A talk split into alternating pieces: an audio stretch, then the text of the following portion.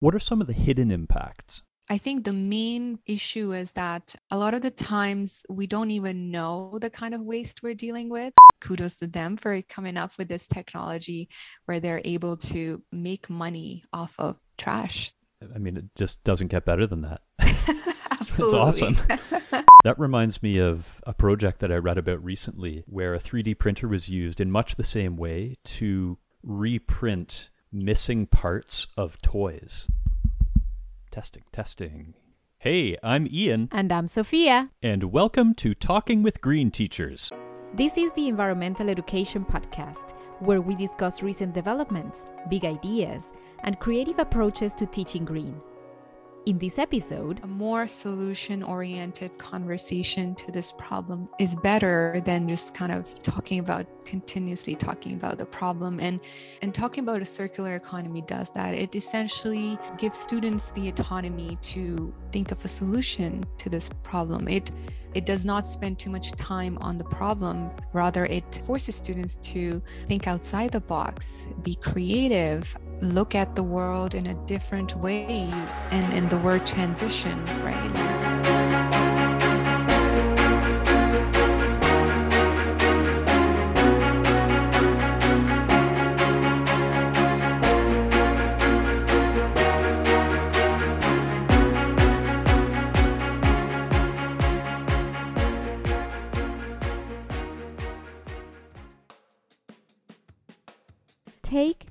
Make, use, dispose. Those four words encapsulate the modern industrialized economy. It's based on a linear model, and for all its wonders, we know that it's unsustainable. That's why you've perhaps been hearing more and more about a sustainable alternative known as the circular economic model. Green Learning runs a virtual educational program called Eco 360 where students, quote, actively engage in creating a circular economy by exploring innovative solutions for reducing, reusing, and recycling plastic waste. Ian connected with Green Learning's program manager, Nasish Qureshi, to discuss the ecological and economic benefits of the circular economic model as well as tips for teaching about it. Let's start with the word waste. I think we take for granted that the word waste is normal because it's so much a part of our everyday lives, but it really isn't. It's not only a recent word, but it's entirely human. So, what does waste mean in the dominant linear economic model that we see most often today? For sure, yeah. So, uh, you're absolutely right. Uh, waste is a very if you think about um, just in context of human civilization, it is a relatively newer term. Mm-hmm. Um, and in, in the context of a linear economic model, so what a linear economic model is, it's essentially it does work very much in a linear fashion where there's a begin beginning to it and an end to it. And so in a, a linear economic model of consumption and production, uh, we essentially take raw materials, we make something useful out of it. Uh, we um, sell it to consumers, uh, they use that product, and then after use, the consumers dispose of it. And then uh, that disposal essentially is waste. So, if you think about it, our linear model is very much dependent on this, or, rather, the the, wa- the, waste is like a, uh, a necessary component of this uh, linear model. It's a direct correlation of consumption. As the consumption is increasing, our waste is also increasing. Unfortunately, that's just the way the process has been set up. And this waste disposal unfortunately, we have kind of been thinking in a manner up until very recently that as long as this is out of sight, out of mind kind of thing, we don't have to worry about it. And so typically, you know, we uh, dispose off of this waste in landfills. And these are waste by definition is something that has no value. That is literally just dumped in there. It has no value and uh, we just want to forget about it. So that's how uh, we have understood waste in a linear uh, economic model. And a response to that is a circular economic model. And you run a program at Green Learning called What is a Circular Economy? So I think it's probably easy for me just to put that question to you. What is a circular economy? Absolutely. So, because we have been thinking and operating in this linear fashion, which is quite naturally very unsustainable because we don't live in a world with unlimited raw materials and we certainly don't have unlimited land to keep disposing off of our waste. So naturally, there had to come a point where we st- started thinking about uh, the problem because it's no longer out of sight and out of mind uh, because there's so much waste now we can see it.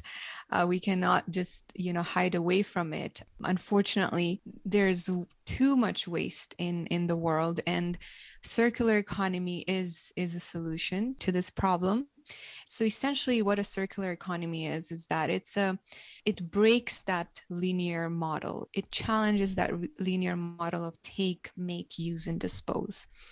And it transforms it into a system where you're closing the loop on uh, on a product. So there's no disposal at the end of it.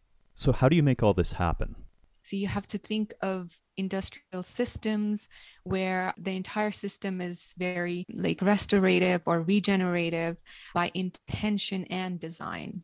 So you are going into it with the intention and you're designing a system where you're going to put in all these pieces that you don't you literally avoid that end stage because that end stage also impacts your you know the, the beginning of it right? Like you don't have to then take out as many raw materials. If you're able to just take all of that a waste and turn it into something useful that can uh, go back into your system and generate value out of it. So it replaces that end of life concept with restoration and it shifts, you know, towards the use of, and that's another actually component of circular economy that it shifts the use of energy that's being inputted into production of these uh, materials to rely on renewable energy because if you're not using renewable energy, it also has a component of waste as a, byproduct of yep. uh, this production cycle, right? So essentially, you're at all stages of production. If you have waste as a byproduct, a negative externality, you're going to address that. You're going to replace it with something uh, regenerative and something useful. So that is uh, I guess, in a nutshell, a circular economic model concept. Yeah, and we'll get into the economic and ecological benefits later in the discussion. But I think a natural question that pops up is how is this different? And for that matter, how is this similar to recycling? And I kind of imagine creating a Venn diagram that takes me back to the school days of, you know, the similarities in the middle and the differences on the outside. So if you were to do a Venn diagram of circular economy and recycling, where would the different details go? That's a very good question because many times circular economy is confused with recycling. Mm-hmm. A lot of the times, uh, folks think that it's one and the same thing or recycling is the solution. The idea is that recycling is the way we've done it, right? Like traditionally and up until now recycling is very much a you know end of life process of a product and recycling these days typically end of life waste products that have low value and it is very much dependent on this linear uh, model because uh, the way we do recycling is that we have to create these low end uh, end of life products and then we just recycle them to stay that those low end products um, mm-hmm. um, and we still want to extract as many raw materials to create as many products and you know keep following this linear model and then we just you know have that low end process at the or low value process the end of the life cycle where we're just recycling. And also like not everything is recyclable. Uh, actually our recycling rates are very low unfortunately. Absolutely. Uh, right. And uh, you know and um, they're very low. The recycling rates are very low. And also we are not able to recycle them as many times. There's a lot of products that can only be recycled a few times and then they end up in uh, landfills. So so there's definitely differences uh, in the sense that recycling is very much a process that is thought of at the very end of that product life cycle and it is not something that we incorporate at early stages of the product's life cycle. So, with a circular economy, how it is different is that you're consciously thinking of all the stages and you don't think so much of recycle, but you're thinking about uh, repairing, you're thinking about uh, refurbishment, you're thinking about repurposing of materials to make them high end, high value end products. So you're not turning, you're not going to keep losing value of that product if you go through a recycle if you go through a circular economic model you're you're adding more the system that you have in place is turning that into something of a higher value. Whereas in recycling with every with every iteration it's going to keep on losing its value and ultimately it will just be disposed of in a landfill. So it is very much different and a circular economy limits that element of recycling the way we understand it. So you're going to try to like either fully close the loop and if there is a component of recycling towards the end you want to like narrow it um, as much as possible. So that i would say is some differences between the two models i believe. So to crystallize it it kind of sounds like you're saying recycling is tacked on kind of doing the best we can with a broken unsustainable model whereas a circular economy is just totally changing the model right from scratch. Would that be a fair characterization Absolutely, absolutely. So a lot of times, like you mentioned, recycling is, is thought of like as a band-aid. It isn't even a yeah. band-aid because it, it's not addressing the main problem right? It's uh it's a lot of the time something that we we think we're you know that's something that we're doing and then we just want to feel good about uh, addressing the problem and i guess like some greenwashing there too. Maybe like it's we're not really going to the bottom of the problem. We're just kind of addressing a very small aspect of it and and unfortunately, even like I mentioned, the recycling business uh, in itself is also we're not seeing the results that we wanted to see anyways. Like for canada the recycling rates the national recycling rates are so low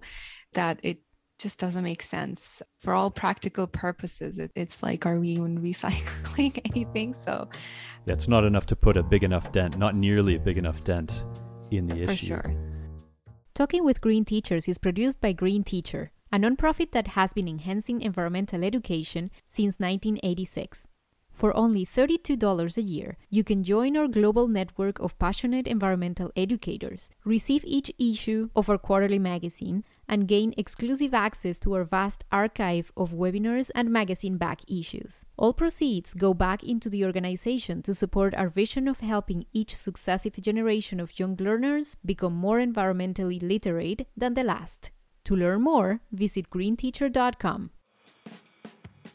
It's easy to take for granted how big a role biomimicry plays in our lives. It may play an even bigger role as the circular economic model becomes commonplace.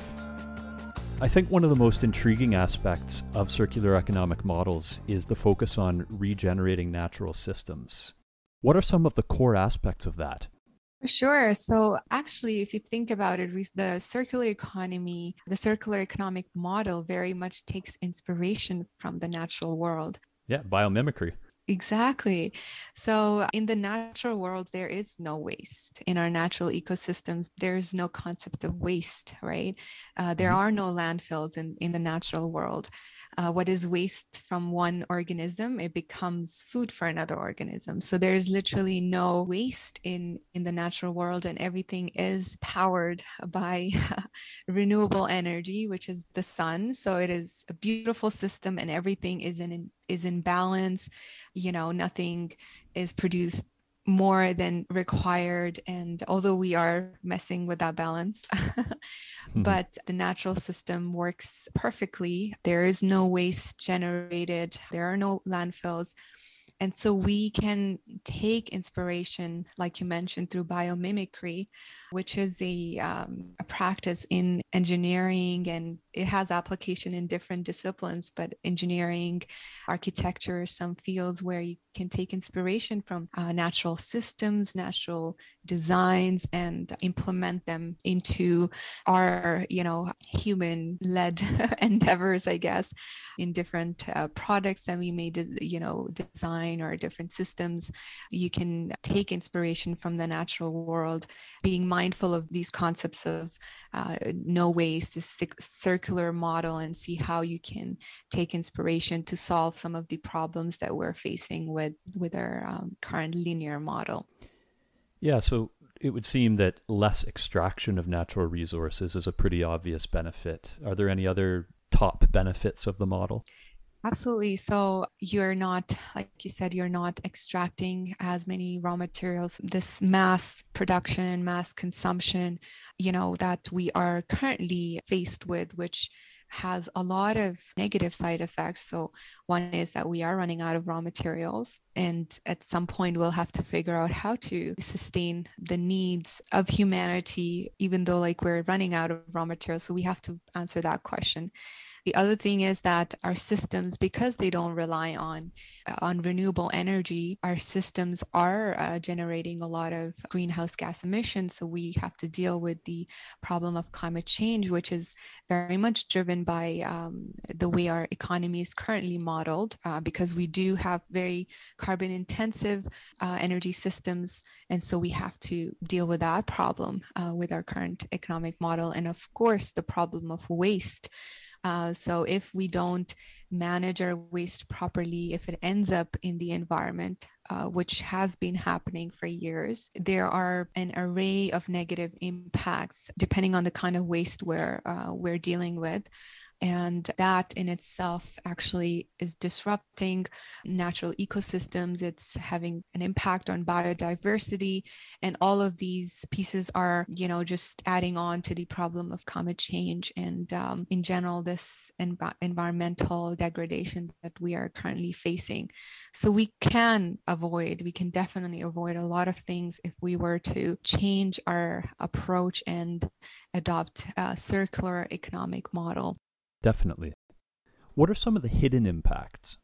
I think the main issue is that a lot of the times we don't even know the kind of waste we're dealing with because not always do we know the 100% chemistry of products and, and just a waste that ends up in the environment. So if you think about plastics, we may not necessarily know fully what is included in that plastic because plastics historically, you know, they have not being considered a, a, toxic waste. And so there's, you know, you don't necessarily know all the time what is inside all of it. So if you don't necessarily understand what is inside a waste product, you cannot fully understand its impacts. Having said that, a plastic waste is definitely the biggest form of waste that is currently you know found in in the environment and something that the entire world is trying to address. And there's different uh, impacts of plastic waste in the environment.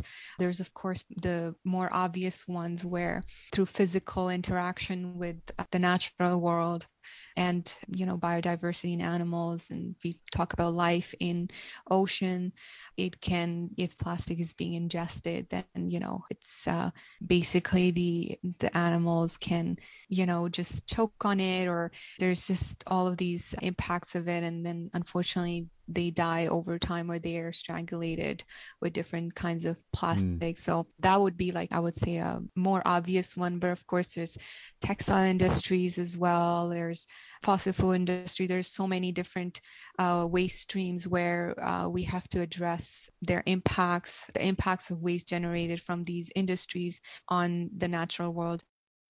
Needless to say, this is very alarming stuff.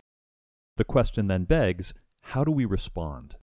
If I were to give like a simple takeaway from this part of the conversation, I would say is that these are in itself like they're useful economies and we need these products. The main thing is that they should not end up in the environment. They don't belong in the environment. So if we are producing them, if we are using them, the bare minimum we cannot allow them to be in the environment because that's not where they belong. They belong in the economy, right?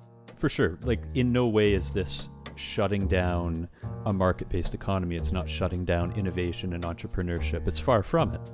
Hey, it's Ian. I'm just here to let you know about two of our newest books Teaching Kids About Climate Change and Teaching Teens About Climate Change.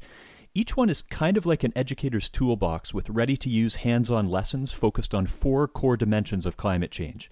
Visit greenteacher.com to get your copies. We also have special rates available for bulk orders, and all proceeds go back into the nonprofit.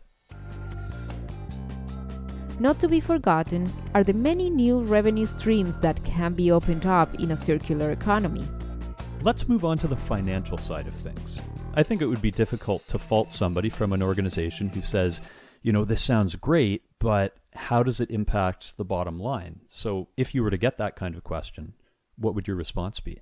Yeah, it's actually, you'll be surprised, but there are a lot of organizations and just uh, think tanks who consider the circular economy as a as an excellent opportunity. Oh yeah, it's a huge business opportunity, because if you think about it, what is uh, waste in the end? It is literally just lost value, yeah. um, right? It's just money that's sitting in a landfill. So why would an organization want to you know just lose out on such an incredible opportunity to capture that value and somehow repurpose it into its business model. So it's essentially you know adding a new revenue stream to your business model and so there's definitely organizations do see this as a, as a great opportunity to innovate and create new business models where they can recapture, like I mentioned, that lost value.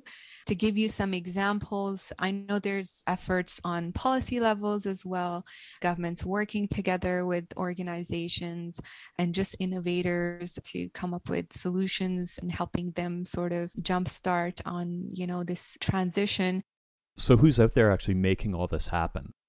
There are definitely some examples of organizations that we have come across that are uh, mm-hmm. uh, super innovative and very, very cool in what they're doing. And uh, one example is actually this one organization just in our backyard in uh, Edmonton. There's this organization called Enerkem, and uh, it's a Canadian firm, and they are essentially turning municipal solid waste, any solid waste that has carbon rich residue. And they have this patented technology where they're turning that through a chemical process into biofuels and uh, renewable chemicals this org, uh, organization has partnered with city of edmonton and they actually operate their biorefinery operates out of city of edmonton's uh, waste management facility so they have partnered with them and they essentially take this solid waste, which is typically materials like textiles or non recyclable plastics, wood residues, you know, uh, plastic containers,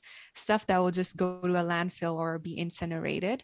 Uh, so they that is their feedstocks. They take that and they t- turn it into biofuels and other renewable chemicals. So that's literally taking waste from landfills and stuff that will be added to landfills or be incinerated, which is not a good process. Just burning waste and your, oh, goodness, you know, no. Uh, yeah, which unfortunately happens in, in many parts of the world, which definitely very harmful to the environment. So it's an excellent, very innovative, you know, business model. And kudos to them for coming up with this technology where they're able to make money off of trash.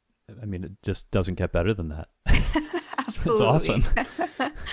yeah, and I actually have visited the facility. Um, oh, cool. Yeah, in Edmonton, and I really uh, encourage folks if they live in the area, even for schools, it, it can be an excellent field trip to the waste management facility and also just seeing firsthand how the uh, city is managing their their municipal waste and then how this piece is working at the facility you know taking some of the waste and turning it into something incredibly useful Yeah, I mean, for our listenership, I don't think we have to talk too much about the value of field trips and seeing real world examples, but hey, it's just a good reminder of that.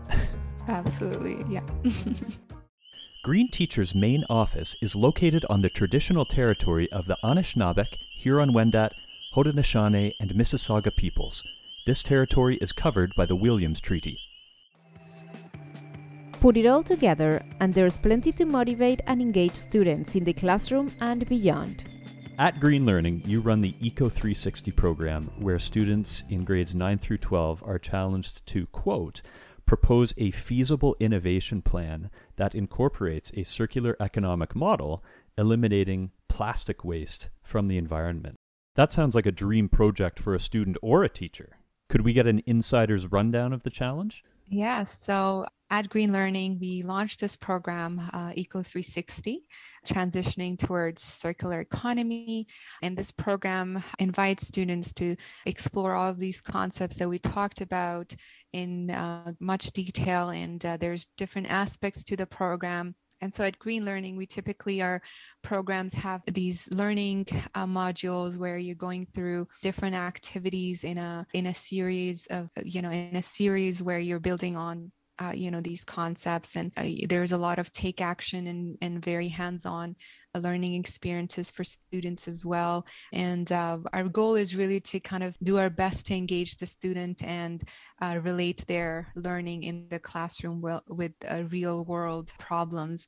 And so this program does that very much. And the eco 360 program we aim to address different waste streams Mm-hmm. Like uh, as we will in future, we plan on adding more waste streams to this program and kind of exploring each waste stream and seeing how each waste stream can be adapted into a circular model. So the first phase of this program, when we launched it earlier this year, it currently explores plastic waste problem. And so our programs, after you have gone through all of these learning modules, at the end of our programs, we have a culminating challenge where students apply all of that learning to solve a real world problem. So, as they're addressing these problems and like putting a plan together, what kind of parameters do they have to adhere to? So it can be any sort of innovation plan. It can be a policy solution. It can be an awareness campaign. It can be a business model, a service, or a product uh, where you are essentially taking plastic waste away from, uh, you're eliminating it from the environment. What were some of the standout submissions? We did receive some excellent submissions from high schools. I will include one example. It was the school that won the first prize in this challenge, and that's Queen Elizabeth School in Edmonton. And so they had a very innovative plan where they essentially purchased a 3D printer a 3D mm. printing machine. That was uh, something that they really needed. And so they were looking for ideas to make this 3D printer sustainable and, and not generate waste. Uh, so this 3D printing machine does take in plastic as a sort of an input. That's so cool.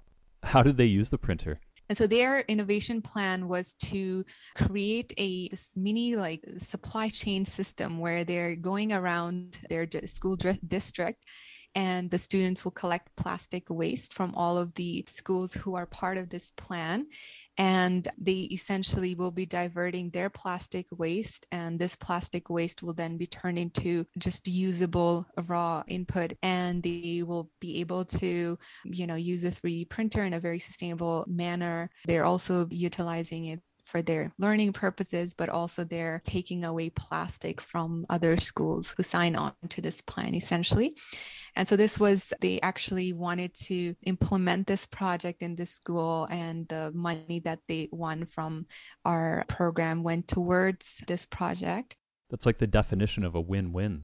Yeah, and we thought this was an excellent innovation plan. It also had an awareness component to it where the students were engaging in outreach and training and other info sessions with uh, students in other schools and uh, just community at large and uh, telling them about their plan and some of the amazing things that they were able to accomplish as a result of implementing their plan. And they're very thoughtful. They also included how much waste they think they're going to divert it's always great to see how see when students are able to use our materials and create a very positive impact in their communities. Yes, gold star to them. That reminds me of a project that I read about recently where a 3D printer was used in much the same way to reprint missing parts of toys. Where if, say, you had like a toy truck or a doll, and like take the doll as an example, like the leg came off, you could reprint the leg so that you could continue using the doll so that the doll wouldn't end up in the landfill. And, and it was used with all manner of toys. And I mean, how could kids not get so excited about something like that? Absolutely. Yeah, that's that's an amazing idea. I should write that down and share it with the school. But that's like that's another way of like using the uh the 3D printer to, you know, also address another possible waste stream. So that's amazing.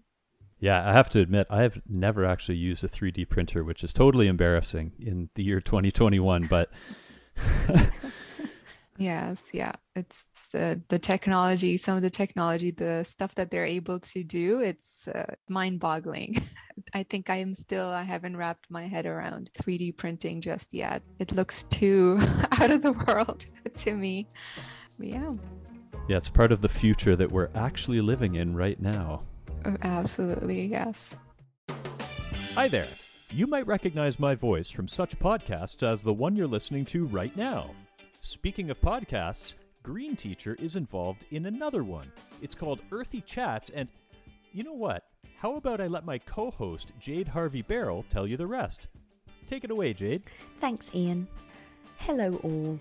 Indeed, we'd love for you to join us for Earthy Chats, our new podcast where we've come together to spend time picking the brains of the brightest and best in environmental education.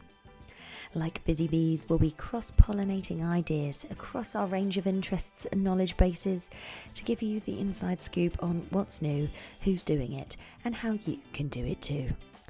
All of the experts featured on the show have resources available Canada wide in the Outdoor Learning Store. That's Canada's non profit outdoor resource store. You can check out the range of educator and student resources available at www.outdoor learningstore.ca. So, whether you're a teacher, educator, parent, or just a general nature geek, there'll be something for you to sink your teeth into. Did I cover everything there, Ian? Definitely. Thanks, Jade. So, yeah, Earthy Chats. Check it out on your favorite podcast app.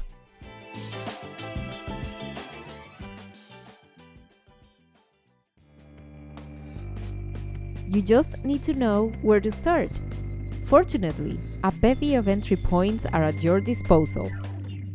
We've covered a lot in a short period of time about a very complex topic that has so much potential and so much opportunity and just so much positivity associated with it. And we talked about your program at Green Learning and how educators can use that. And it's a free program, I should mention that as well what else can educators in all contexts do with this information and apply it with their students in a hands on way? That's a great question. So, absolutely. I think that sometimes any conversation in a classroom setting, when it comes to like talking about waste, pollution, and of course its impacts, it can be quite overwhelming because of just the enormity of the problem. Um, mm it's very easy to get hopeless and, and feel this this sense of eco anxiety and uh, feeling like what can we like can we even do anything about this? Oh for sure. So i think that a more solution oriented conversation to this problem is better than just kind of talking about continuously talking about the problem. And and talking about a circular economy does that. It essentially gives students the autonomy to think of a solution to this problem. It it does not spend too much time on the problem. Rather, it forces students to think outside the box, be creative, look at the world in a different way. And, and the word transition, right? Like transitioning to a new system. So it really forces students to be creative, innovative, uh, wear their entrepreneurial hats or new policymakers or dreamers. And so we definitely like encourage teachers and educators to adopt this lens when we think of the problem of waste. And how can all this manifest in an on the ground level with students of course it can it can start off with like just exploring the concepts and teaching students about circular economy its application. Teachers can take their students outside if they're able to, if there is access to an outdoor space to explore the world and reconnect with the natural world and encourage students to take inspiration from nature and, and see if they're able to think of solutions inspired from nature and applying them to real world problems. We've incorporated those elements into the program as well also, like I mentioned, because it is an innovation plan that we invite students to explore, this issue is so interdisciplinary that you oh, can oh, yeah. uh, you can come at it from different perspectives. So you can look at it from a very scientific point of view, you know, and and you know purely engineering or bio uh, you know lens to the problem you can wear a policy hat and you know try to see how we can organize our policies better and how we can run our cities in a more sustainable uh, manner that we're able to you know just manage all of these pieces more sustainably. And of course you can come up with business solutions for the corporate world to see how you your students can come up with ways ways in which we can design and develop better systems, models, and products that are not disruptive to the environment, rather, they're working very much in balance with the environment. So there's a lot of ways that teachers can explore this concept. Especially in the magazine, we're always looking for hands on activities. Any good suggestions for those? In terms of hands-on activities so teachers could run repair workshops which is like taking pieces of the circular model and you know trying to demonstrate in class how would this particular piece work. So uh, maybe they can run a mini circular economy club or a workshop where they're trying to implement it on a smaller scale. Uh, mm-hmm. They can demonstrate how a circular economy would work for a classroom where they're not generating any waste, you know, and it, it will be very interesting to see how, what are some challenges that they run into, what are some amazing um, new learnings that they unravel in this process. So there's definitely a lot of application and there's a lot of ways that educators can explore this I know there's a lot that teachers have already done with recycling, but yeah. there's all these other R's, right? There's the reduce, reuse, and reclaim, repurpose, all of these concepts we explore in the program. And like each one is a whole module in its own, so to say. So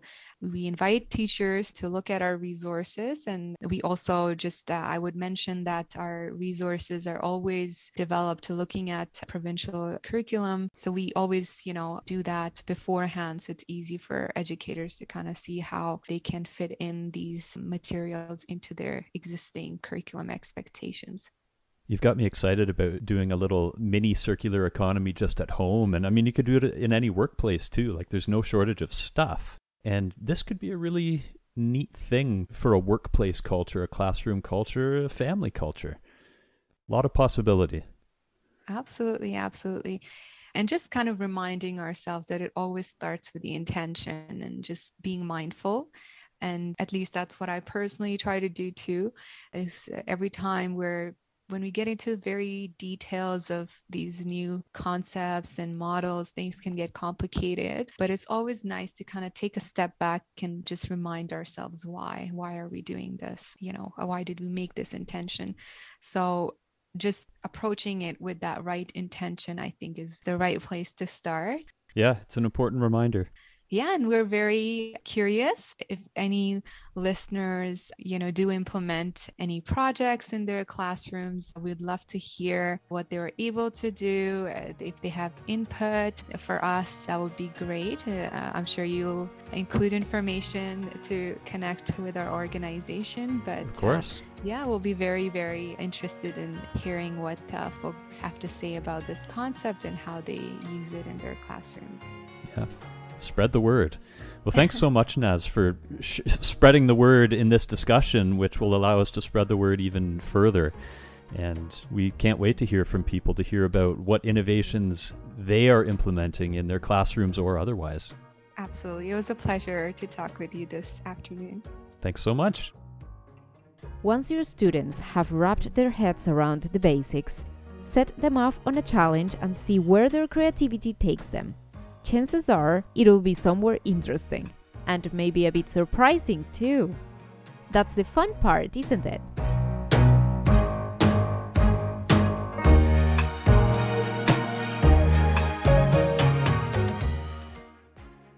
Talking with Green Teachers is co hosted by Ian Shanahan and me, Sofia Vargas Nesi. Ian is the show's writer and editor. Logo design is by Devin Terrien. Subscribe on Apple Podcasts or iTunes to get instant access to each new episode. If you really like the show, give us a rating too. We can also be found wherever you get your podcasts. Thanks for joining us in this episode. We'll chat again soon.